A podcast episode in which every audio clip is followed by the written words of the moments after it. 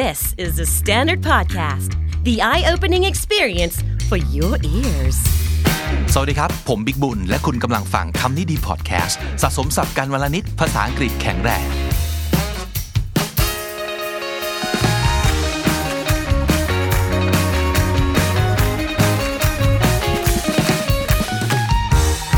ผู้ฟังครับวันนี้คำนี้ดีเชิญแขกหนึ่งท่านนะครับ แน่นอนว่าในวันครูเราก็ต้องเชิญคุณครูนะครับปัจจุบันท่านเป็นอาจารย์ประจำคณะพาณิชยศาสตร์และการบัญชี มหาวิทยาลัยธรรมศาสตร์นะครับ เคยเป็นครูดีเด่น สาขาสังคมศาสตร์ประจำปี 2561 นะครับเป็นวิทยากรรับเชิญที่งานชุกชุมมากๆเป็นนักเขียนด้วยนะครับ ออกหนังสือมาแล้วหลายเล่ม Best Seller ทุกเล่มนะครับ ไม่ว่าจะเป็นพัฒนาองค์กรและชีวิตด้วยแนวคิด OKR พัฒนาชีวิตคิดแบบสตาร์ทอัพความลับของการวัดผล แค่คิดก็ผิดแล้วจิ๊กซอตัวสุดท้ายของความสำเร็จนะครับ แล้วก็อีกมากมาย นี่ยังไม่พูดถึงหนังสือที่เขียนและตีพิมพ์เป็นภาษาอังกฤษด้วยนะครับ ผลงานเล่มล่าสุด The Happiness ความสุขปัจจุบันสุทธิ และต่อให้ไม่ได้ลงเรียนกับท่านนะครับ หรือไม่ได้ไปหาซื้อหนังสือมาอ่าน ก็เชื่อว่าทุกคนยังเจอกับ อาจารย์ผู้นี้ได้นะครับ ทุกวันกับคอนเทนต์ดีๆ ฟรีๆเสพง่ายที่สุดในโลกในนพดลสตอรี่พอดแคสต์ศาสตราจารย์ ดรนพดลร่มโพสวัสดีครับครับ สวัสดีครับคุณวิกครับ สวัสดีครับอาจารย์สบายดีนะครับ สบายดีครับผมครับผมเห็นบอกว่าตอนนี้ ความเป็นวิทยากรงานทุกชุมเนี่ยลดลงไปแล้ว ก็ต้องพยายามลดลงครับ เพครัราะบว่าก็ไม่ไม่เช่นนั้น เราก็จะไม่มีเวลาทำอย่างอื่นเลยนะครับ คิดว่าน่าจะมีคนอยากเชิญอาจารย์ไปคุยเรื่อง OKR ให้ฟังเยอะ ครับผมครัก็บผมก็ก็บอกอยู่ตลอดเวลาครับว่าก็มันไม่สามารถที่จะไปได้ตลอดเวลาแบบนั้นนะครับ ก็แต่แต่จริง ๆ ก็เรียนรู้ได้ตัวเองได้ ไม่ยากนะครับ จริงๆ OKR มันไม่ใช่คอนเซปต์ที่ซับซ้อนอะไรเลยครับครับ แต่อย่างน้อยผมว่าแฟนรายการคำนี้ดีโชคดีนะฮะ เพราะว่าอาจารย์นพดลเคยมาคุยเรื่อง OKR โดยเฉพาะการใช้ OKR ในการเรียนภาษาอังกฤษให้เก่ง ให้ได้ผลด้วยนะครับ ลองย้อนกลับไปฟังได้นะครับ วันนี้อาจารย์ก็ยังแฮปปี้กับการเป็นครูอยู่ทุกวันใช่ไหมครับ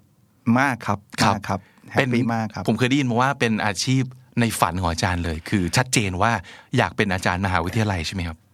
ถ้าถามตอนนี้แน่นอนครับใช่เลยครับ แต่ถามว่ามันคืออาชีพในฝันตั้งแต่ตอนอายุห้าขวบหรือเปล่าไม่ใช่ไม่ใช่ไม่ใช่แต่ว่าตอนนี้เรารู้ตัวแล้วว่าเออมันเป็นสิ่งที่เรารัก เป็นสิ่งที่เราชอบครับ เคยมีความฝันว่าอยากทำอะไรบ้างครับ ก่อนจะมาเจอคำว่าเป็นครูเนี่ยโอ้จริง ๆ ตอนเด็ก ๆ เนี่ยต้องบอกว่ามันนึกไม่ออก ผมก็คิดว่าคล้ายๆเด็ก ๆ ปัจจุบันเนาะอืมเพราะว่าเราก็จะเรียกว่าโชคดีก็ได้นะครับ ว่าเรียนแล้วมันก็เรียนได้ดี เพราะแต่แต่มุมของคนที่เรียนได้ดีเนี่ยในสมัยผมนะดูดูแก่เลยนะ ในสมัยผมเนี่ยก็ดูเหมือนกับว่าจะมีช้อยอยู่สองช้อยตอนนั้นน่ะเพราะว่าผู้ใหญ่ก็จะถามว่าจะเข้าหมอหรือวิศวะ มัมันนก็เป็นคำถามแบบปลายปิดมากเลยครับอาจารย์เราก็แบบว่าเออเราไม่ชอบหมออมไม่กลัวเลือดเอาตรงอ่าๆกลัวเลือด แล้วก็ อาวิศวะก็ได้อะไรเลเงี้ยยเหลือแค่ออปชันเดียวเนาะครับ ก็แต่ถามว่ามันมันทุกข์ไหมมันแย่ไหมมันก็ไม่ได้ถึงขนาดนั้นเราเรียนได้ครับ เราเรียนครับได้ก็เลยโอเค ก็เลยมันก็เลยถามย้อนกลับไปว่าตอนเด็ก ๆ ฝันอยากเป็นอะไรมันไม่ค่อยได้ฝันไงครับ มันก็เหมือนเหมือนเติบโตมาตามเส้นทางครับที่ถูกขีดไว้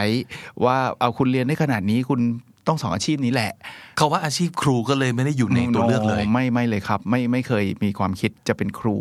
ฮะคือคือไม่ได้ไม่ได้ว่า เอ้ยเราไม่อยากเป็นครูหรืออะไรเลยนะครับ มันไม่ได้อยู่ในเรดาร์อย่างนั้นดีกว่าโอเคมันก็เลยกลายเป็นว่า อะผมก็วิศวะละกัน เพราะว่าครับหมอเราไม่เอาอะไม่ไหวอะครับก็เอาวิศวะก็วิศวะไปก็จบไปก็ไม่ได้คิดอะไร บางทีเรื่องตัวเลือกมันก็น่าตลกดีนะครับอาจารย์ว่าไหมครับ คนที่สมมติว่าเขาเรียนไม่เก่ง เขาก็อาจจะบอกว่าเขาก็มีตัวเลือกน้อย นั่นเป็นปัญหาของเขาเฮ้ยแต่คนเรียนเก่งก็ก็มีปัญหาเดียวกันได้เหมือนกันนะคล้ายๆกันน้อยกับคนละแบบน้อยคนละแบบครับนะฮะแต่ว่าเมื่อไหร่ฮะที่มาเจอว่าเฮ้ยงานเป็นครูเนี่ยการเป็นครูเป็นอาชีพที่เราอาจจะอยากทำไปตลอดก็ได้ ผมว่ามาเจอตอนที่ผมเรียนปริญญาโทครับ พอตอนเรียนปริญญาโทที่ MBA ที่ธรรมศาสตร์เองเนี่ยแหละครับผมได้มีโอกาสได้เรียนกับอาจารย์หลาย ๆ ท่าน แล้วก็แว็บแรกผมเริ่มรู้สึกว่า เออดูอาจารย์เขามีความสุขเนาะในคลาสฮะเขาพูดในเรื่องที่เขาสนใจ แล้วเขาก็พูดได้ดี แล้วพวกเราก็เรียนแล้วเราก็มีความสุข ก็มีแว็บหนึ่งครับที่แบบว่า เออทำไมเราไม่เป็นอาชีพนี้เนาะอืมเราก็อยากที่จะแบบทำอะไรที่แบบทำแล้วแบบยิ้มมีความสุขได้พูดคุยกับคนอื่นอะไรเงี้ย แต่ก็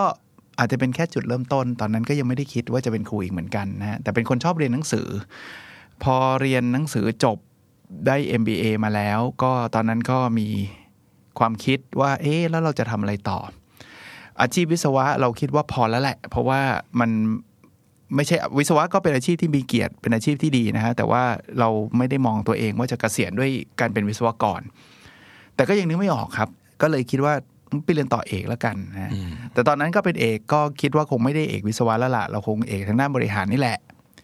คิดเร็วๆเลยนะครับ ตอนนั้นเนี่ยว่าจบเอกเนี่ยคงมีสองอาชีพแหละหนึ่งก็คือไปเป็นที่ปรึกษาในบริษัทที่ปรึกษาที่เขามีด็อกเตอร์กันเต็มไปหมดเนี่ย กับสองคงต้องเป็นนักวิชาการมั้งอืมแต่ตอนไปก็ยังไม่ได้เลือกนะครับ ว่าจะไป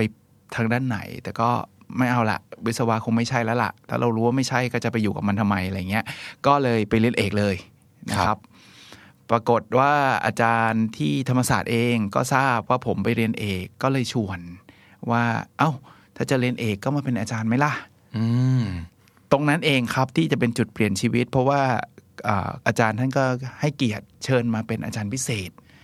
แล้วตื่นเต้นนะครับ ไม่เคยสอนหนังสือมาก่อน แล้วจริง ๆ ต้องบอกว่าเป็นคนที่เป็น introvert สุด ๆ ด้วยขนาดเรียน MBA เองเนี่ยให้เพื่อนได้ present ยังไม่ไม่อยาก present เลยตื่นเต้นไม่ชอบอะไรเงี้ยครับแต่ก็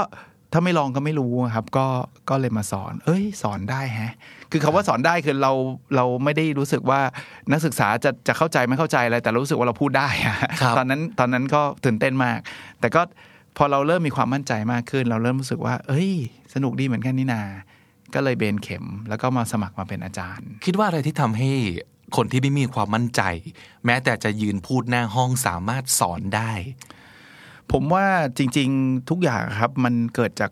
การที่เรากลัวไปเองอ๋อครับ ที่เขาบอกออกนอกคอมฟอร์ทโซนอะที่เขาชอบพูดกันอยู่เรื่อยๆนะครับเพราะว่าเราไม่เคยครับพออะไรที่เราไม่เคยเนี่ย เราก็จะจินตนาการว่าโอ้โหกลัวเดี๋ยไว้ก่อนนะฮะเดี๋ยวโอ้งั้นเยอะเลยครับ ตอนนั้นกลัวเยอะมากถ้าเราขึ้นไปสอนแล้วเกิดพูดไม่ออกทำไง อายเขาอะคนเต็มไปหมดเลย แล้วคนที่เรียนถ้าเกิดเขาถาม แล้วเราตอบไม่ได้อะคือพวกนี้มันคือจินตนาการที่เกิดขึ้น แต่สุดท้ายมันไม่ได้เกิดขึ้นแบบนั้นหรอกครับ ผมว่ามันมีคนน้อยคนเนาะที่จะแบบจ้องจะทำลายความมั่นใจของคนที่มาสอนน่ะคือคือมันคงมีเหมือนกันแหละแต่มันคงต้องน้อยมากอะครับจริง ๆเขาให้กำลังใจเราเขาไม่ได้สนใจอะไรเรามากมายด้วยซ้ำจริงๆเขาก็มาอืมเขาก็มาอยากเรียนรู้เหมือน กับคนทั่วไปอะไรเงี้ยผมเคยได้ยิน spotlight effect ที่เขาบอกว่าใช่เราคิดไปเองว่าสปอตไลท์ส่องมาที่เราจริง ๆ คนไม่ได้สนใจเรามากขนาดนั้น ไม่เลยครับไม่เลยครับฮะแล้วพอพอเราเริ่มมี feedback ที่ดีโอ้อาจารย์สอนเนี่ยแบบหนูรู้เรื่องเลยโอ้โหคราวนี้ใจมันใจฟูเลยนะครับ มันแบบพองเลยครับ แบบเฮ้ยเหรอหรือเราเราทำได้ขนาดนั้นเลยเหรอ มันก็จะมีกำลังใจครับครับ เป็นทุกคนครับเป็นทุกคนถ้าใครอยากจะเป็นครูแล้วกลัวเรื่องนี้เนี่ยผมให้กำลังใจครับว่า ไม่แปลกเลยครับที่จะตื่นเต้น ไม่แปลกเลยครับที่จะกลัว แต่ว่าอยากให้ลองครับถ้าลองแล้วมันแบบโอ้มันไม่ใช่เราจริง ๆ ก็มีนะครับ ต้องบอกว่ามีนะว่าอืมมันขัดมากเลยแบบมันมันไม่ใช่ตัวตนเลยแบบกังวลมากเลยก็ก็ไม่ก็แสดงว่าอาจจะไม่ใช่อาชีพในฝันเราเท่านั้นเท่านั้นเองครับแต่ขอให้ลองก่อนครับครับ เอ่อเคยได้ยินมาเหมือนกันว่า ถ้าสมมติเกิดเราเริ่มรู้สึกว่าเราทำอะไรได้ดีหรือว่าเก่ง เราจะอยากทำมันอีกเรื่อยๆเนาะใช่ครับคงประมาณนั้นด้วยเหมือนกัใช่ครับอย่างเมื่อกี้ที่อาจารย์บอกว่ามีนักศึกษาบอกว่าสอนแล้วรู้เรื่องอย่างเงี้ยครับมันก็เป็นหนึ่งนิยามของการสอนเก่งเหมือนกันนะครับ ใช่ไหมครับ เราเราเริ่มรู้สึกว่ามันเกิน expectation เราอ๋อนะครับคือคือเราแค่บอกว่าโหคนไม่ว่าเราก็ดีใจแล้วแค่ว่าเราพูดให้จบได้จากสไลด์ที่เราเตรียมมาเรา fulfill แล้วอืมแต่ดันมี positive กลับมาว่า อุ้ยอาจารย์สอนดีอะไรเงี้ยครับพอเราเริ่มมีน้ำเราก็เริ่มมีจิตใจที่แบบเฮ้ยเหรอเฮ้ยเราทำได้นี่หว่าครับคล้ายๆ ว่าคนที่ไม่กล้าวิ่งมาราธอนแล้วอ่ากลัวจะเป็นลมกลัวจะอะไรแล้ววันหนึ่งเขาวิ่งได้อะกลัวจะเจ็บขาแล้วเขาก็จะรู้สึกว่าเฮ้ยวิ่งได้นี่หว่า แล้วหลังจากนั้นพวกนี้เขาก็จะวิ่งมาราธอนกันเป็นแบบเป็นอาชีพอะไรประมาณนั้นนะครับ ครับ ตอนนั้นนี่คือเริ่มจากการเป็นอาจารย์พิเศษอยู่ใช่ไหมครับ เริ่มต้นแบบนั้นก่อนครับครับ เป็นอาจารย์พิเศษอยู่นานไหมครับไม่กว่านานจะตัดสินใจว่างั้นทำเป็นอาชีพจริงเออจริง ๆ เป็นอาจารย์พิเศษอยู่ประมาณเทอมเดียวเองครับครับคือพอเริ่มเทอมนั้นแล้วเรารู้สึกว่าจริง ๆ ไม่ใช่ทั้งทั้งเทอมด้วยนะครับ เพราะว่าเขาเชิญมาเป็นครั้งครั้งๆๆอ๋อครับแต่ครั้งนั้นเนี่ยผมจำได้เลยครับ เป็นการสอนในระดับปริญญาโทด้วยนะครับ ไม่ใช่ปริญญาตรี มันปลดล็อกเราอ๋อมันปลดล็อกเราว่าเราเราสอนได้คำนี้เอง ความมั่นใจมา อืมพอเออจังหวะที่เขาเปิดรับ อาจารย์ก็เลยไม่ลังเลครับที่จะสมัคร คือคือถ้าก่อนหน้านี้ไม่เคยไม่เคยสอนเลยเนี่ยจะลังเลมากว่าอืมอืมจะสมัครดีไหม แต่ว่าพอเราสอนได้แล้วอะคือคือเดินผ่านมาแล้วหนึ่งครั้งอะแล้วมันก็ผ่านไปได้ด้วยดีด้วยอะก็ก็เลยโอเคฮะแต่แต่ผมจำได้นะครับ ตอนผมไปสัมภาษณ์เนี่ย ผมก็ยังบอกว่า ผมอยากเป็นอาจารย์เพราะผมอยากทำวิจัยอ๋อแพชชั่นผมจริง ๆ อยู่ที่การทำวิจัยอ๋อ และคแล้วรับแล้วแล้วจริงๆปัจจุบันก็ยังเป็นแบบนั้นนะครับ ผมชอบงานวิจัยมากกว่าอืมแต่เราไม่รู้สึกว่าการสอนเป็นอุปสรรคแล้วอ๋อคือสอนได้ผมสอนโอเคได้เข้าใจก็เลยละกลายเป็นแบบนั้นครับ เคยเคยได้ยินมาว่า การสอนเก่ง สอนดี เป็นคนละเรื่องกับการประกอบอาชีพเป็นครูหรืออาจารย์ครับ จริงไหมครับ คือจริง ๆ อาจจะไม่ถึงกับเป็นคนละเรื่องนะ ผมว่ามันเป็นสับเซตมากกว่าครับ คือการเป็นครูเนี่ยมันมันคือการทำให้สำหรับนิยามผมแล้วกันนะครับ ผมก็ไม่ได้จบครุศาสตร์อะไรมา แต่สำหรับผมเนี่ยการเป็นครูเนี่ยคือการทำให้คนคนหนึ่งเนี่ยดีขึ้นอืมเพราะฉะนั้นเนี่ยมันมีหลากหลายวิธีครับ ที่จะทำให้คนคนหนึ่งดีขึ้น การสอนเป็นหนึ่งในนั้นอ๋อครับเป็นหนึ่งในวิธี เราอาจจะสอนเก่งสอนดี แล้วทำให้เขาดีขึ้นก็ได้แต่บางทีเราอาจจะไม่ต้องสอนเขาก็ได้นะครับ แค่เราทำให้ดูเป็นตัวอย่าง ผมก็เรียกว่าเราเป็นครูละครับ คือ คือเราใช้ชีวิตเราทำตัวอย่างให้เขาดู เราทำให้เขาเกิด inspiration เราทำให้เขาเกิดแรงบันดาลใจ บอกดูอาจารย์นพดลสิ เราอยากทำให้ได้อย่างนั้น ผมสำหรับผมนี่คือนิยามของความเป็นครูเช่นเดียวกัน เพราะฉะนั้นเนี่ยการสอนเนี่ยก็อาจจะเป็นหนึ่งใน medium หนึ่งในวิธีการหนึ่งที่จะทำให้คนดีขึ้น คนดีขึ้นก็คือคือวิชาชีพครูนั่นเองฮะครับผมก็นับถืออาจารย์นพดลเป็นครูคนหนึ่งของผม เพราะว่าขอบคุณครับเอ่อเป็นคนที่เรามองไปแล้วรู้สึกว่า โห อาจารย์เขาทำงานเต็มเวลาและยังจัดพอดแคสต์ได้ทุกวันเลย ผมเชื่อว่าหลายๆคนเลยครับ ที่เป็นคุณผู้ฟังของนพดลสตอรี่เนี่ยก็อาจจะได้รับแรงบันดาลใจตรงเนี้ยจากการที่อาจารย์ทำให้ดูว่านี่ไงทำทุกวัน หรือแม้แต่การที่อาจารย์รีวิว OKR ของตัวเอง เป็นประจำสม่ำเสมอ มันก็คือการเป็นครูในนิยามหนึ่งเหมือนกัน ผมก็คิดว่าถ้าถ้ามีส่วนช่วยก็น่าจะเป็นลักษณะแบบนั้นนะคนผมก็ดีใจทุกครั้งที่ผมบอกว่าได้ยิน คนมาบอกว่าเนี่ยได้ทำโอเคอาตามอาจารย์แล้วเนี่ยทำอะไรสำเร็จไปเยอะแยะก็ก็ดีใจครับถึงทั้งที่ผมไม่ได้สอนอะไรเลย ผมไม่ได้ไม่ได้มีคลาสไม่ได้มีอะไรเลย ก็ก็ผมว่าเขาว่าครูมันกว้างอะครับครับ ตอนนี้ในในวงการในโลกยุคนี้ อาชีพครูเป็นยังไงอยู่บ้างครับ ผมสำหรับผมนะครับว่าครูเนี่ยคงเป็นอาชีพที่ไม่มีทางหายไปได้เลย เพียงแต่ว่าวิธีการหรือรูปแบบอาจจะเปลี่ยนแปลงไป เราเราพูดถึงว่ามหาวิทยาลัยจะไม่มีคนเรียน โรงเรียนจะไม่มีคนเรียนจริง ๆ แล้วเนี่ยครูยังคงอยู่นะครับ เพียงแต่ว่าอยู่ในรูปแบบไหนเท่านั้นเองครับเอ่อเอาเอาแบบเร็วๆ ง่ายๆ เราเห็นออนไลน์เต็มไปหมดใช่ไหมคนที่สอนเราอยู่ในออนไลน์ก็คือคุณครูเราเหมือนกันครับนะครับ เพียงแต่ว่าแทนที่เราจะต้องเดินไป แล้วก็ไปเรียนกับท่าน face to face เราก็เรียนอยู่ที่บ้านกับ professor ที่ Harvard ก็ครูเหมือนกันนะ เพราะฉะนั้น มนุษย์เราอะมันต้องพัฒนาไปเรื่อยๆอะแล้วการพัฒนาของมนุษย์เนี่ยมันหลีกเลี่ยงไม่ได้อะที่มันจะต้องมีการสอนในรูปแบบใดรูปแบบหนึ่งอืมแม้กระทั่ง AI เอาเอาเอาคุยกันถึง AI นะครับ AI ก็คือครูนะครับอ๋อครับ มันจะเป็นครูแบบเวอร์ชันคอมพิวเตอร์นั่นเองครับ ที่เขาเขารู้เลยว่าเอ้ยคนคนเนี้ยจะต้องเรียนอันนี้ก่อน แล้วค่อยเรียนอันนี้ ค่อยเรียนอันนี้ค่อยเรียนเขาเขาก็อาจจะจัดอะไรมาเต็มไปหมดเลยครับ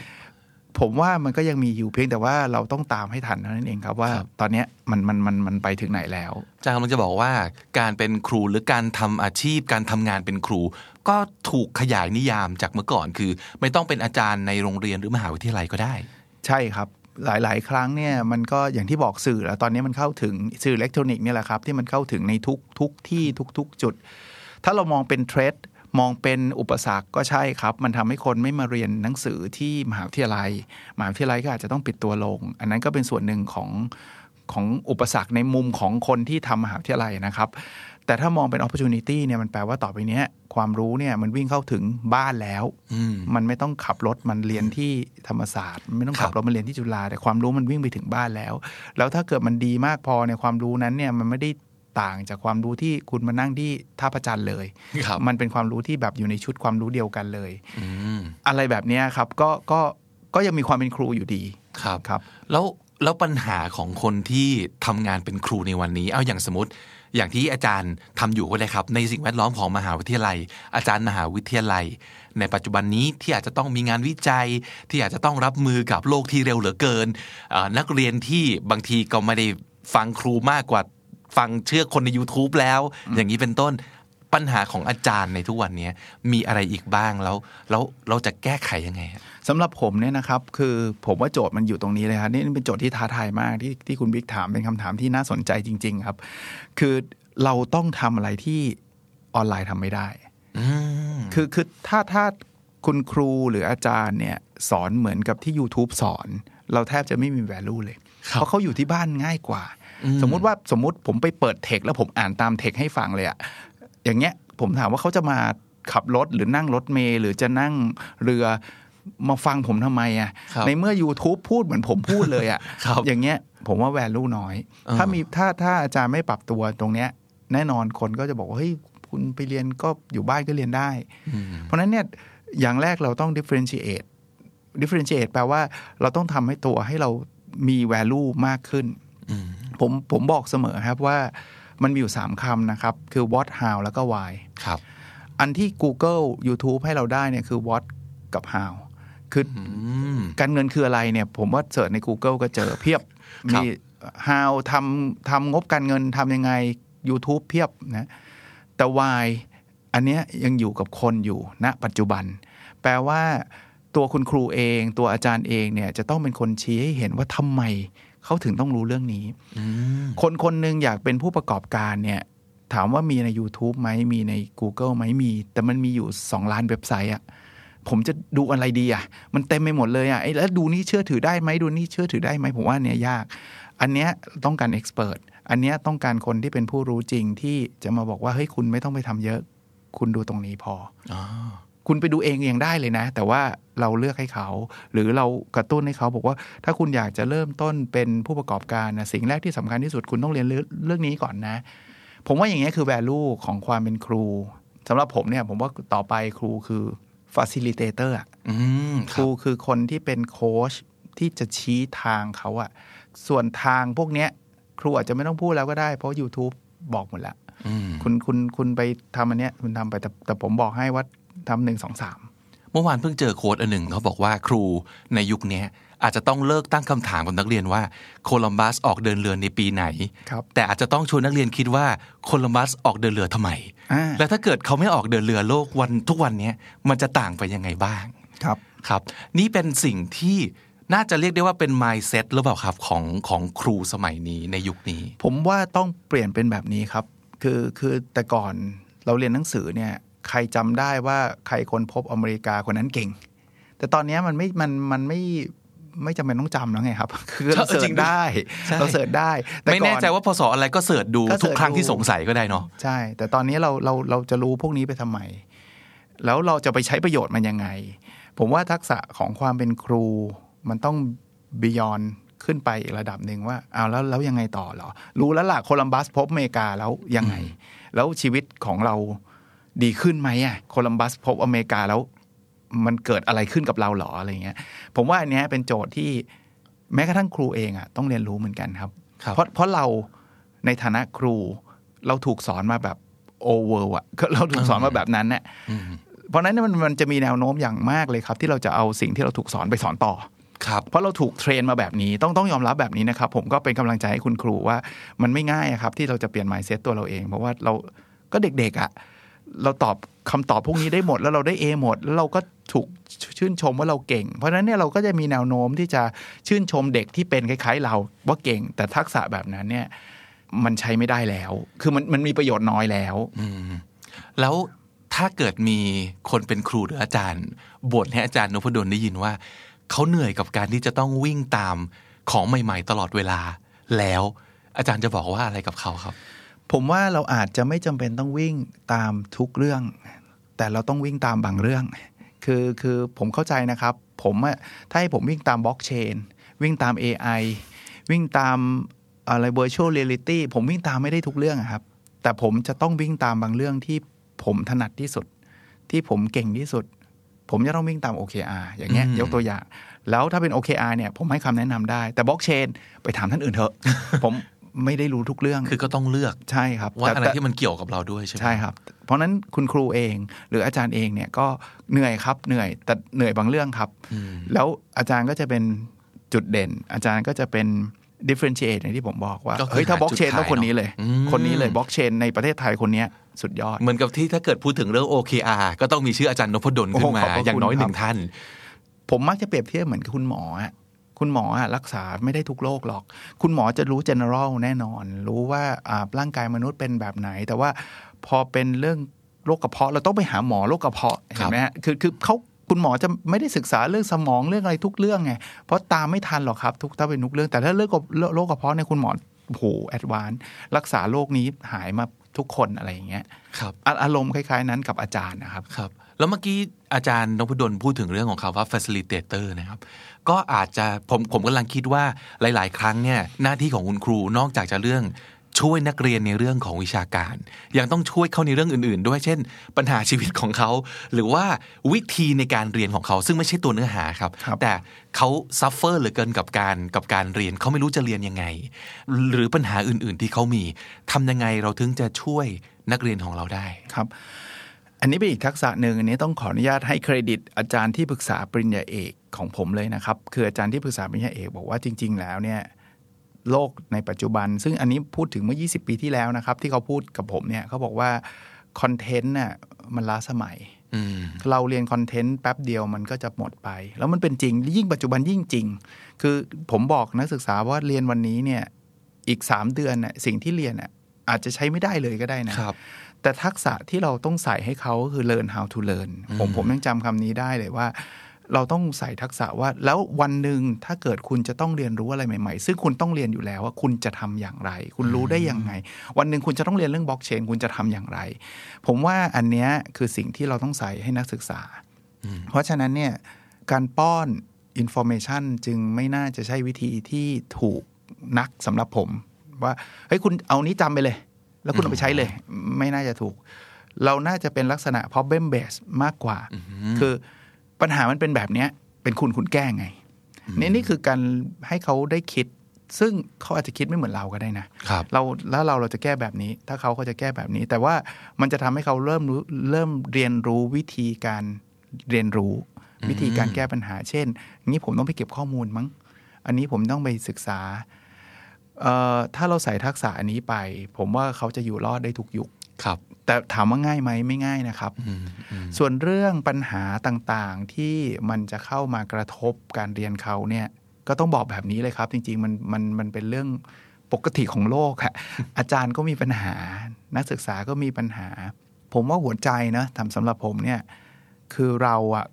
ให้ความเข้าใจเขาอะผมว่าแค่นั้นนะเขาเขาแฮปปี้ละอืม สำหรับผมนะครับผมเชื่อครับว่ามันนักเรียนทุกคนเนี่ยอยากเรียนหนังสือสำหรับผม แต่ที่เขาไม่เข้าเรียนมันมีข้อจำกัดอ๋อทุกคนน่ะไม่อยากได้ F หรอกครับครับมาเรียนก็อยากได้ A ครับคราวเนี้ยเราเจอข้อจำกัดเขาหรือยังเท่านั้นเองครับ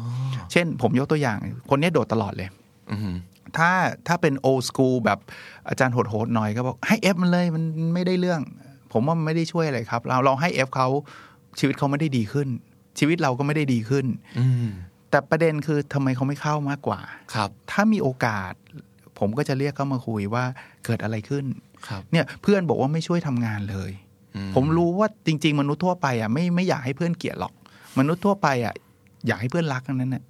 แต่ถามว่าทำไมเขาไม่เข้าทำงานเชื่อไหมครับบางเคสเราเจอว่า พ่อเขาป่วยครับอืมแล้วเขาไม่เคยบอกใคร แล้วพอพ่อเขาป่วย พ่อเขาทำงานไม่ได้ เขาอะต้องไปเสิร์ฟพิซซ่าเขาต้องไปทำงานพาร์ทไทม์ซึ่งนี่คือข้อจำกัดทำให้เขาไม่สามารถมาช่วยงานเพื่อนได้ ครอบครัวต้องมาก่อน พอเรารู้เนี่ยเราเราแก้ไขได้ง่าย แล้วบอกเฮ้ยคุณขอทุนได้นะ คุณรู้ไหมว่ามันมีทุน จริงๆแทนที่คุณไปเสิร์ฟพิซซ่าเสียเวลาเยอะแยะเนี่ยมาขอทุนได้ อะไรที่เราสามารถช่วยเขาได้มันก็จะช่วย ถ้าถ้าเราเข้าใจเขาอะผมคิดว่ามันมันมันผ่อนปรนได้ หรือแม้กระทั่งบางทีเนี่ยเขาแค่ไม่อยากเรียนอะ ซึ่งไม่ใช่เรื่องผิดเราก็เคยไม่อยากเรียน ผมยังบอกเลยบอกว่ามาเรียนหนังสือในวิชาเนี้ย ผมรู้บางคนก็ไม่อยาก ไม่รู้ว่ามันวิชาบังคับ ผมไม่อยากเรียนอะไรเงี้ย ผมยังบอกเลยบอกว่าไม่อยากเรียน ถ้าคุณมาแล้ว คุณจะนั่งฟัง แล้วคุณเบื่อ คุณหลับก็ได้นะเหรอผมไม่ว่าผมผมไม่ว่าเลย ขอขออย่างเดียวนิดเดียวคืออย่าไปกวนเพื่อน คือเพื่อนอ๋อออยากเรียนมีอ๋อคุณคุณไม่อยากเรียนคุณก็หลับก็ได้ ผมครัก็บไม่ได้ว่าอะไร แสดงว่าอย่างนี้อาจารย์ก็จะไม่บังคับ เขาต่อไป ไม่ครับฮะผมผมจะบอกว่าแล้ววันหนึ่งอะถ้าคุณอยากเรียนคุณจะตื่นขึ้นมา แล้วคุณก็อาจจะอยากเรียนก็ได้ อืมก็จะมีครับคนที่ก็บอก เออเฮ้ยเรียนที่นี่มันแบบมันมีความสุขอะคือคือคืออย่างน้อยๆเจอหน้าเราแล้วมีความสุขอะแล้ววันหนึ่งอะเขาก็จะแบบสำหรับผมนะเขาก็จะรู้สึกว่า เออเขาก็อยากอยากเรียนเหมือนกันอะเหมือนสร้างความรู้สึกดีก่อนเนาะอย่างคือน้อยคืออย่างน้อยๆเขาเขารู้ว่าเราเข้าใจเขาอะอืมเขารู้ว่าเราเข้าใจเขาครับสไตล์การเรียนของนักเรียนแต่ละคน นักศึกษาแต่ละคนไม่เหมือนกันครับ ผมเคยทดลองมาหลากหลายวิธีครับ คือตั้งแต่วิธีที่แบบ เฮ้ย ทุกคนต้อง participate อ่า ทุกคนต้องยกมือ ไม่ได้ชีวิตเรามันต้องยกมือ เราก็จะรู้จักว่าคน introvert extrovert ผมเนี่ยเป็นคนที่เกลียดมากเวลาอาจารย์บังคับให้ยกมือ เพราะผมไม่อยากยก คือผมรู้เรื่องแต่ทำไมต้องมายุ่งกับผมอะไรเงี้ยนะอะอารมณ์อารมณ์เป็นแบบนี้ก็มีผมครับไปเรียนเมืองนอกผมก็จะเข้าใจเลย struggle แบบเฮ้ยคือรู้ไอ้พูดเนี่ยแบบไร้สาระมากเลย ผมรู้มากกว่ามันอีก แต่ว่าไม่อยากยกอะเออแต่ไม่ยกไม่ได้แต้ม ก็ไม่นั่ชนอบไงเออ พอเราถูกบังคับเนี่ย เราต่อให้เป็นเรื่องที่ดี ใช่ เราก็ไม่ชอบฮะในขณะเดียวกัน บางคนเนี่ยถ้าเราบอกว่าอาวิชานี้ไม่ต้อง participate มันจะมีบางคนอยากพูด คราวนี้เราจะเราจะ facilitate คนกลุ่มนี้ได้ยังไง ผมก็บอกเอางี้เลย เปิดเรียนมาเนี่ยผมถามเลย ใครอยากทำอะไร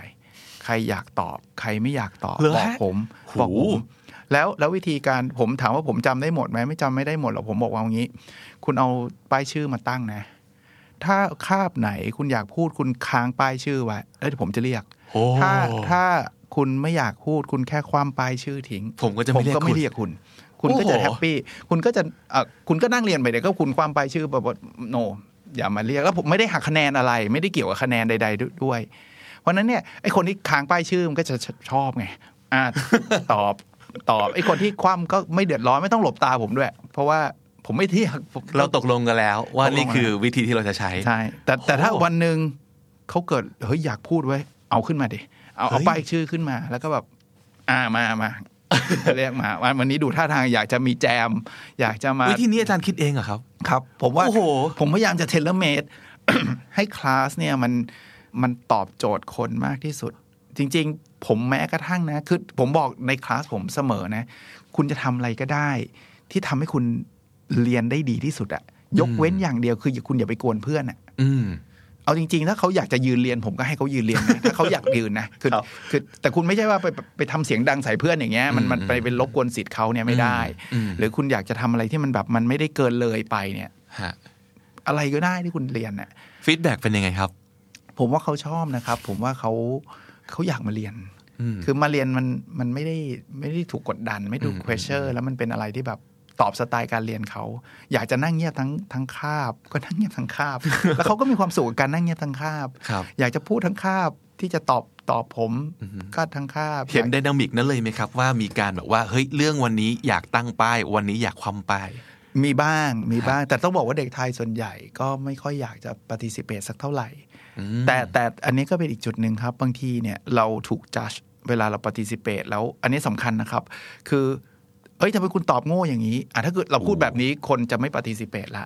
แต่ถ้าเกิดคน participate แล้วเราให้กำลังใจเขาบอกเฮ้ยเจ๋งอืมอันนี้ใช่เลย แต่เราเพิ่มเติมอะไรให้อย่างเงี้ยเขาจะเริ่มรู้สึกว่ามันเซฟที่จะพูดอะคือคือ พูดแล้วมันไม่ผิดอะผมบอกผมบอกว่าวิชาผมมันไม่ใช่วิชาหนึ่งบวกหนึ่งเท่ากับเท่าไหร่อะไรเงี้ยมันเป็นวิชาที่แบบมันคือความคิดคุณเข้าใจปะคือความคิดไม่มีคำว่าผิดอยู่แล้ว ความคิดมันคือความคิด คุณคิดไม่เหมือนตรงไม่ตรงกับผมไม่ได้แปลว่าผมถูกนะคุณอาจจะคิดอีกแบบหนึ่งซึ่งครับผมก็ต้องเรียนรู้จากคุณอะไรเงี้ยอืมสักพักหนึ่งครับฮะคนจะอิน แล้วคลาสที่เจ๋งที่สุดคือคลาสที่ผมไม่ต้องพูดเลยอืมถ้าผมทำได้แบบนั้นมีบางครั้งทำได้ เป็นคลาสที่ผมนั่งนิ่ง ๆ เลยครับ ผมแค่ observe เลยครับ มันจะพูดกัน flow กันโห flow กันเองเลยครับโอ้โหซึ่งเราเราจะมาแค่หยอด จุดที่เรารู้สึกว่าจังหวะเนี้ย ต้องรู้ทฤษฎีนี้สักนิดหนึ่งครับเพราะเขาจะเริ่มวนแล้ว อาจจะต้องไปหยุด อันนั้นคือดีที่สุดเท่าที่จะเป็นไปได้ครับเหมือนอาจารย์เป็น moderator แล้วคอยช่วยเติม แล้วปล่อยให้เขาคุยกันเองใช่ครับโอ้โหผมผมชอบโหมดโหมดเหมือนนักฟุตบอลเนี่ยโค้ดอะ จริงๆอะควรจะนั่งอยู่เฉยๆอ่าฮะแล้วให้นักบอลเล่นเอง แต่เขาต้องสอนบ้างครับสอนแต่ว่าสุดท้ายอะทีมฟุตบอลเก่งๆ ไม่ใช่โค้ชบอกว่า วิ่งสิ หยุดสิ มงสิอะไรเงี้ยคือคุณถ้าเป็นแบบนั้นแปลว่ายังไม่เก่งครับเก่งจริงนี่มันโฟล์มันโฟล์ของมันเองแต่โค้ชเป็นแค่คนจัดระเบียบ มันเหมือนกับบทบาทของครูยุคนี้อาจจะต้องทำหน้าที่เป็นโค้ชเนาะ ผมว่าอย่างนั้นครับครับผมว่าอย่างนั้นนะการเป็นโค้ชอะสมมติอาจจะมีหลาย ๆ คนที่กำลังกำลังคิดอยู่ว่าเอ้ยเคยได้ยินมานะว่า เราควรจะต้องโค้ชไม่ว่าจะเป็นบริบทของห้องเรียนที่เป็นครูกับนักเรียน หรือว่าเป็นบริบทขององค์กรที่เป็นหัวหน้ากับลูกน้อง ซึ่งเราได้ยินคำนี้แหละว่า คุณต้องโค้ชการโค้ชที่ดีมันควรจะต้องเป็นยังไงฮะต้องออกตัวไว้ก่อนเลยนะผมไม่ได้เป็นผู้เชี่ยวชาญทางด้านโค้ชแล้วก็ไม่เคยเรียนไอ้หลักสูตรโค้ชอะไรมาเลยนะครับ แต่สำหรับผมเนี่ย โค้ชเนี่ยคือการทำให้คนอื่นน่ะเก่งขึ้น ดีขึ้น ผมเคยตั้งคำถาม ซึ่งแต่ก่อนผมสงสัยมากเลย ผมชอบดูกีฬากับทุกประเภทนะอะผมยกตัวอย่างเช่นเทนนิสโรเจอร์เฟเดเลอร์นี่คือมือหนึ่งของโลก ผมสงสัยมากเลยอะไอ้โค้ชโรเจอร์เฟเดเลอร์เนี่ยถ้ามาตีเทนนิสกับโรเจอร์เฟเดเลอร์อะมันต้องแพ้แน่ ๆ เลยอะคือมันต้องแพ้เกมศูนย์อะแล้วทำไมอะโรเจอร์เฟเดเลอร์มันต้องเชื่อด้วยอะในเมื่อคุณยังตีเทนนิสเออสู้ผมไม่ได้เลยอะเออ แต่พอตอนหลังเนี่ยผมมาตกผลึกแล้วผมเข้าใจครับว่าโค้ชโรเจอร์เฟเดเลอร์เนี่ยไม่จำเป็นต้องตีเทนนิสเก่งกว่าโรเจอร์เฟเดเลอร์ครับโค้ชโรเจอร์เฟเดเลอร์เนี่ยมีสิ่งที่โรเจอร์เฟเดเลอร์ไม่มีคือเขารู้วิธีที่ทำให้โรเจอร์เฟเดเลอร์เก่งขึ้นอืมอย่างเงี้ยต้องตีแบบเนี้ยเขาตีเองได้ไหมไม่ได้ แต่เขารู้ว่าโรเจอร์เฟเดเลอร์ต้องตีแบบเนี้ยถึงจะชนะ ต้องอ่านให้ขาดเนาะว่าอ่า ลูกศิษย์ของเราต้องการอะไร ต้องการอะไร แต่ตัวเองอะตีไม่ได้นะแบ็คแฮนด์แรงขนาดนั้นตีไม่ได้ แต่เฮ้ยจี้ไปทางแบ็คแฮนด์คู่แข่งชนะ นี่นี่คือสิ่งที่โค้ชมี ผมว่าอะกลับมาที่อาจารย์เหมือนกันอะบางทีอะเอาตรงๆนะครับ เราไปสอบแข่งกับนักเรียนอะบางทีเราอาจจะสอบแพ้เขาก็ได้นะ แต่เรารู้ว่านักเรียนคนเนี้ยต้องการ motivation เรื่องเนี้ยนักเรียนคนเนี้ยต้องการทักษะเรื่องเนี้ยไปเสริมเรื่องเนี้ยแล้วเขาจะสุดยอดมากเลยอะอย่างเงี้ยคือคือสิ่งที่ผมว่าอาจารย์ถ้าสามารถทำได้เสริมให้กับนักเรียนแล้วนักเรียนเองก็จะ จะไปได้ไกลเช่นเช่น เช่น ผมอาจจะบอกเขาแบบนี้ได้ว่า เอ้ย ตัวคุณเนี่ย ถ้าคุณอยากทำธุรกิจอันเนี้ย คุณไปเรียนภาษาจีนเถอะอ๋อคือแบบเฮ้ยแบบจีนมันมันเติบโตมากเลย แล้วคุณไปเรียนภาษาจีนแล้วมันจะรุ่งมากเลย ถามว่าพูดจีนได้ไหมไม่ได้ ผมพูดไม่เป็น แต่ผมรู้ว่าคุณน่ะเรียนจีนแล้วอะเวิร์กมากอะอารมณ์คล้ายๆแบบเนี้ยครับครับมันมันเหมือนกับค้านกับความรู้สึกของคนเป็นครูสมัยก่อนเหมือนกันเนาะคือครูต้องเก่งที่สุด ต้องเก่งกว่า ไม่งั้นก็ไม่มีน่าจะไปเป็นครูใครอ่าแต่โคชชิ่งมันดันกลับกัน คือไม่ต้องเก่งกว่าก็ได้ครับแค่ต้องรู้ว่าทำยังไงให้ลูกศิษย์เก่งครับโอ้โหผมผมว่าอันนั้นน่ะอันนั้นน่ะคือคือสิ่งที่ Google ให้ไม่ได้ครับ Google มันไม่รู้ว่าจะทำยังไงให้ผมเก่งขึ้น YouTube ไม่รู้ว่ามันจะทำยังไงให้ผมเก่งขึ้น แต่ถ้าเรามีครูคนหนึ่งอะ ที่รู้ว่าทำยังไงให้ผมเก่งขึ้น แต่คุณต้องไปเรียนเองนะยังคือผมไปดีดนิ้วให้คุณเก่งไม่ได้แต่คุณต้องไปเรียนเองเนี่ยครับผมอยากเรียนกับครูแบบเนี้ยครับ ผมก็เฮ้ยแบบครูบอกผมหน่อยดิว่าผมควรจะเพิ่มตรงไหนเฮ้ยคุณ present ยังไม่เก่งฮะผมก็ยังไม่รู้หรอกนะว่าผมผมก็ present ไม่ได้สุดยอดแต่ว่า คุณไปเรียนคนนี้ไหมครับ ได้อะไรเงี้ยฮะแล้วแล้วฝั่งของนักเรียนบ้าง ปัญหาของนักเรียนสมัยนี้ ในสิ่งแวดล้อมที่มัน ยากๆเหลือเกินในในในยุคนี้คือเหมือนกับที่อาจารย์พูดกับก่อนหน้านี้คือ มันเหมือนกับอะไรก็ต้องรู้ไปหมด แล้วก็วิชามันไม่ใช่แค่ ง่ายๆ แล้วเรียนเก่งอาจจะไม่ได้ประสบความสำเร็จก็ได้ แล้วเอาจริง ๆ เรื่องการจะเรียนให้เก่งเรียนให้จบ ก็ยังเป็นเรื่องที่ยากอยู่สำหรับหลาย ๆ คน นักเรียนในยุคนี้ปัญหาคืออะไรแล้วต้องทำยังไง ให้ เรียนได้ดีและแฮปปี้ด้วยครับครับผมผมบอกแบบนี้เลยไอผมชอบคำถามนี้มากเลยฮะมันเป็นคำถามที่ดีมากๆ แล้วก็เป็นคำถามที่ผมพยายามอยู่ทุกเทอม แต่ยากมากนะครับ ผมอยากจะบอกให้เขาเรียนในสิ่งที่เขาชอบ ผมรู้ว่าหลายคนน่ะอาจจะยังไม่รู้ตัวแม้กระทั่งว่าชอบอะไรนะครับ แต่อย่าไปเรียนเพื่อที่จะทำแค่เกรดอย่างเดียว เพราะผมเคยเป็นแบบนั้น คือคุณเรียนเถอะ คุณอยากเรียนอะไรคุณเรียนเลย แล้วตอนนี้โลกเราอะ่ะมันมาข้างคุณแล้วล่ะ คือเกรดสำคัญไหมสำคัญระดับหนึ่งแต่มันสำคัญน้อยกว่าสมัยผมเรียนมากมายนัก สมัยผมเรียนในเกรดนี่คือโโหทุกอย่างคือแบบแบบเฮ้ยถ้าเกิดเกรดสองนี่คือคุณแทบจะหางานไม่ได้อะไรเงี้ยคือคุณคุณจะส t รั g เกิลมาก แต่เดี๋ยวนี้โลกวิ่งมาหาคุณแล้วนะ 2.5 คนก็รับนะ ถ้าเกิดคุณมีความสามารถอ่าฮะเพราะฉะนั้นเนี่ยสิ่งที่ผมอยากจะแนะนำจริง ๆ ก็คือ คุณอยากเรียนอะไรในมหาวิทยาลัยคุณลงเลย ถึงแม้มันจะได้ซีอะ nothing ผมบอกได้เลยว่าเกรดอะมันแทบจะไม่มีผลเลยในปัจจุบัน มันอาจจะอาจจะบอกว่าไม่มีผลเลยก็ไม่ใช่ไม่ไม่เชิง มันอาจจะมีผลในช่วงแรกๆ ถามว่าตอนเนี้ยตอนเนี้ยผมอายุ 48 เนี่ย จะไปสมัครงานน่ะเขาดูเกรดผมเหรอเขาไม่ดูเกรดผมแล้ว เพราะฉะนั้นเนี่ยผมว่าอย่างแรกเนี่ยให้เราเรียนในสิ่งที่เราชอบ มากที่สุดเท่าที่จะทำได้ เอาเอาเอาเอาผมรู้ข้อจำกัดบางทีมันไม่ได้ทุกวิชาหรอก แต่ว่ามากที่สุดเท่าที่จะทำได้นั่นคือข้อที่หนึ่งถ้าเราทำได้แบบนั้นเนี่ยเราจะสนุกกับมันแหละข้อที่สองคือเอาล่ะมันจะต้องมีบ้างแหละไอ้ประเภทวิชาบังคับ ประเภทที่แบบว่าไม่มีทางเลือกเออแบบไม่ชอบเลย ถ้าผมเป็นคนสอนนะครับผมมักจะเริ่มต้นบอกว่าเอางี้ วิชาเนี้ยคุณจะเอาไปใช้ทำอะไรได้บ้าง ไม่จำเป็นต้องเป็นอาชีพก็ได้ วิชาวัดผล OKR อย่างเงี้ยอะสมมติผมสอนเนี่ย คุณจะเอาไปใช้ทำอะไรได้บ้าง ผมจะเล่าให้ฟังว่า OKR เป็นแบบเนี้ย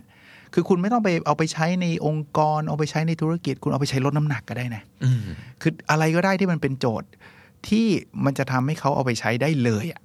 อืมผมมักจะบอกแบบเนี้ยสามเดือนเนี้ย คุณรู้เรื่องเนี้ย แล้วคุณรวยขึ้นอืมอีกหมื่นหนึ่งครับคุณน้ำหนักลดได้ห้าโลครับ whatever อะไรที่คุณอยากได้อะหรือภาษาอังกฤษคุณดีขึ้น ทันตาเห็นอ่าภาษาอังกฤษดีขึ้น หรือหรืออะไรก็ได้ เวลาเขาเห็น immediate result คือ result ที่มันเร็วชัดเขาจะสนุกกับมัน ผมเคยเห็นนักศึกษาที่เขาทำธุรกิจ ซึ่งผมชอบมากนะทำระหว่างเรียนเนี่ยผมว่าโอ้โหสุดยอด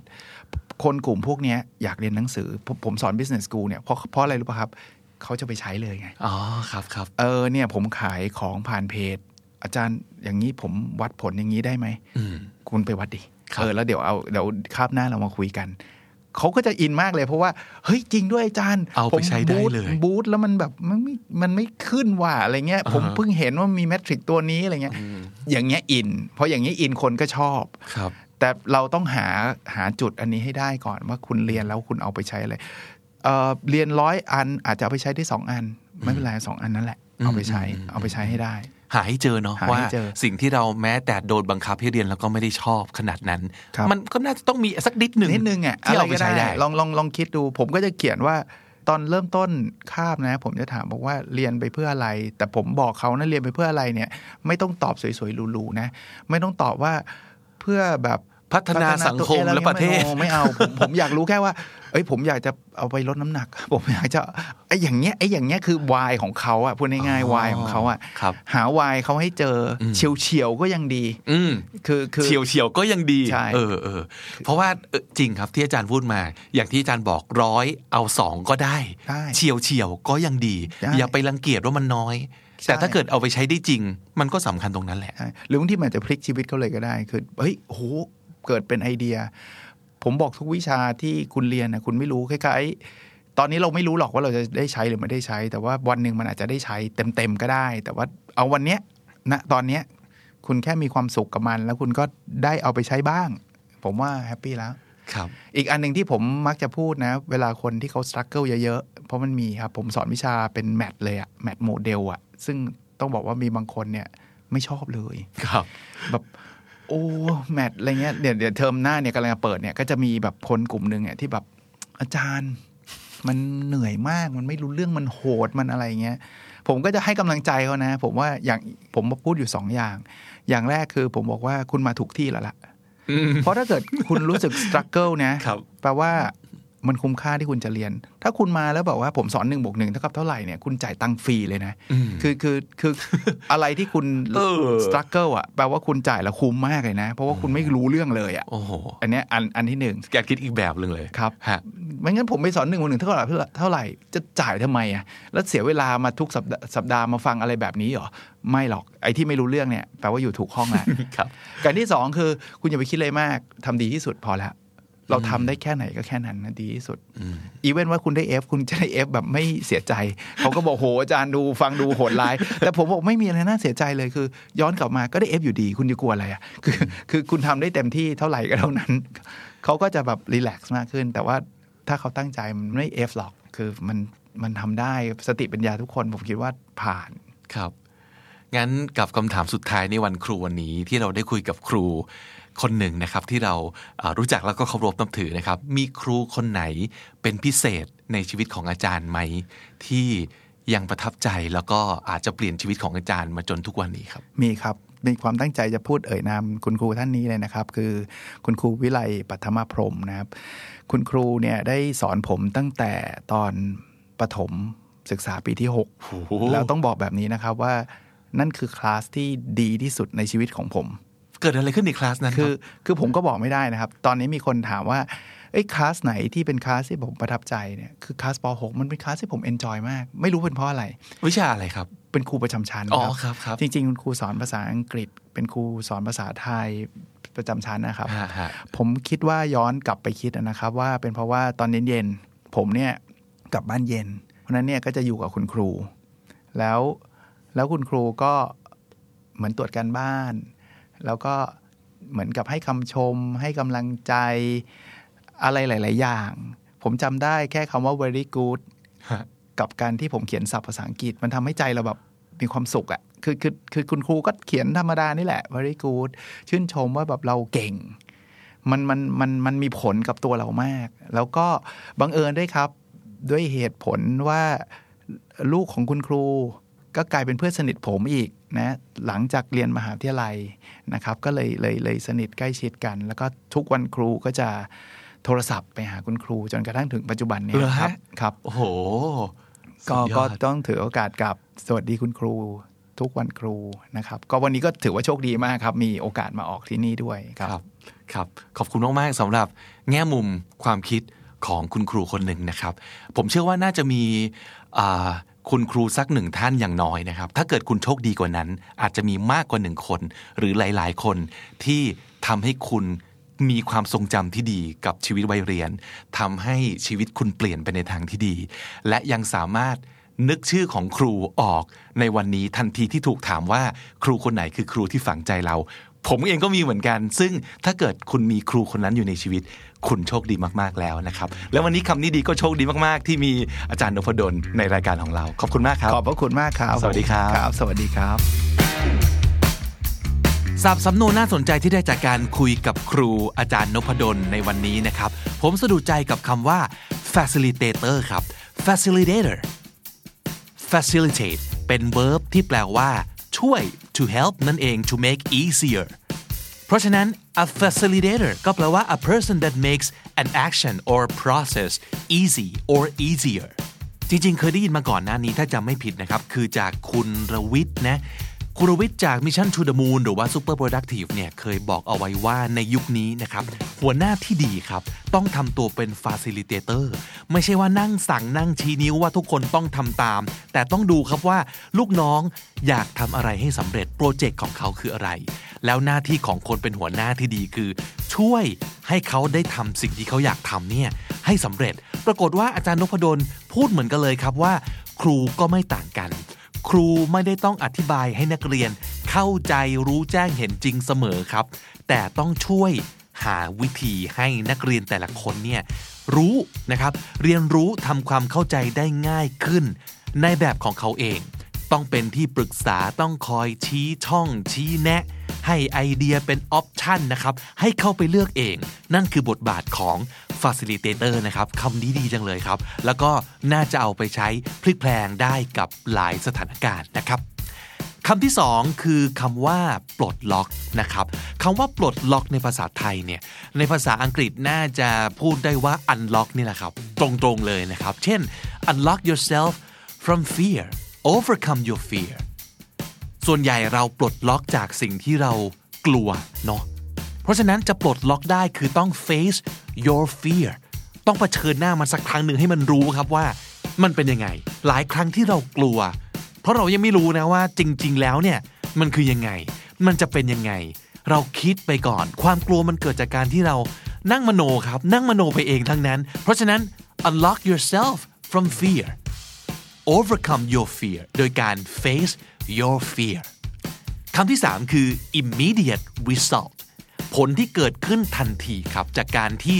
เราเอาความรู้ไปใช้เลย แล้วมันก็ใช้ได้ทันที นี่คือวิธีการเรียนให้ได้ผลแล้วก็สนุกอย่างแท้จริงนะครับ คือต้องหา why ให้เจอครับว่า จะเรียนไปทำไมเนี่ยสิ่งนี้ มันจะเอาไปใช้ทำอะไรได้ในชีวิตจริง มันจะทำให้ชีวิตเราดีขึ้นได้ยังไงนะครับ ผมชอบที่อาจารย์นพดลพูดนะครับคือร้อยเอาสองก็ยังดี หรือแค่เฉียวเฉียวก็ยังได้ แต่ต้องหาวิธีใช้ไอ้เฉียวเฉียวๆหรือว่าแค่สองจากร้อยนั้นเนี่ยให้มันได้จริงๆ แล้วคุณก็จะสนุกกับความรู้เล็กๆ ตรงนั้นครับคำสุดท้ายผมชอบเขาว่าโคชชิ่งครับนอกจากครูยุคนี้ต้องเป็น facilitator แล้วนะครับ ยังต้องเป็นโค้ชด้วย คือครูไม่ต้องเก่งกว่านักเรียนก็ได้ แต่ต้องมองให้ขาดว่านักเรียนคนนี้ต้องการอะไร ต้องเติมอะไรให้เขา ต้องซ่อมเสริมตรงไหน ต้องเน้นอะไรแล้วถึงจะเก่งนะครับ นั่นคือบทบาทของครูที่ควรจะเป็นในยุคนี้จากความเห็นของอาจารย์นพดล คุณครูผู้น่ารักของเราในวันนี้ครับ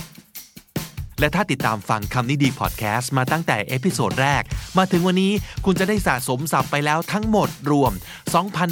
2,681คำและสำนวนครับ และนั่นก็คือคำนี้ดีประจำวันนี้นะครับ ติดตามกันได้ทุกช่องทางเหมือนเดิมทั้งที่ thestandard.co ทุกแอปที่คุณใช้ฟังพอดแคสต์ YouTube, j o o x และ Spotify ผมบิ๊กบุญวันนี้ไปก่อนนะครับ อย่าลืมเข้ามาสะสมศัพท์กันทุกวันวันละนิด ภาษาอังกฤษจะได้แข็งแรง สวัสดีครับ The Standard Podcast, eye opening for your ears.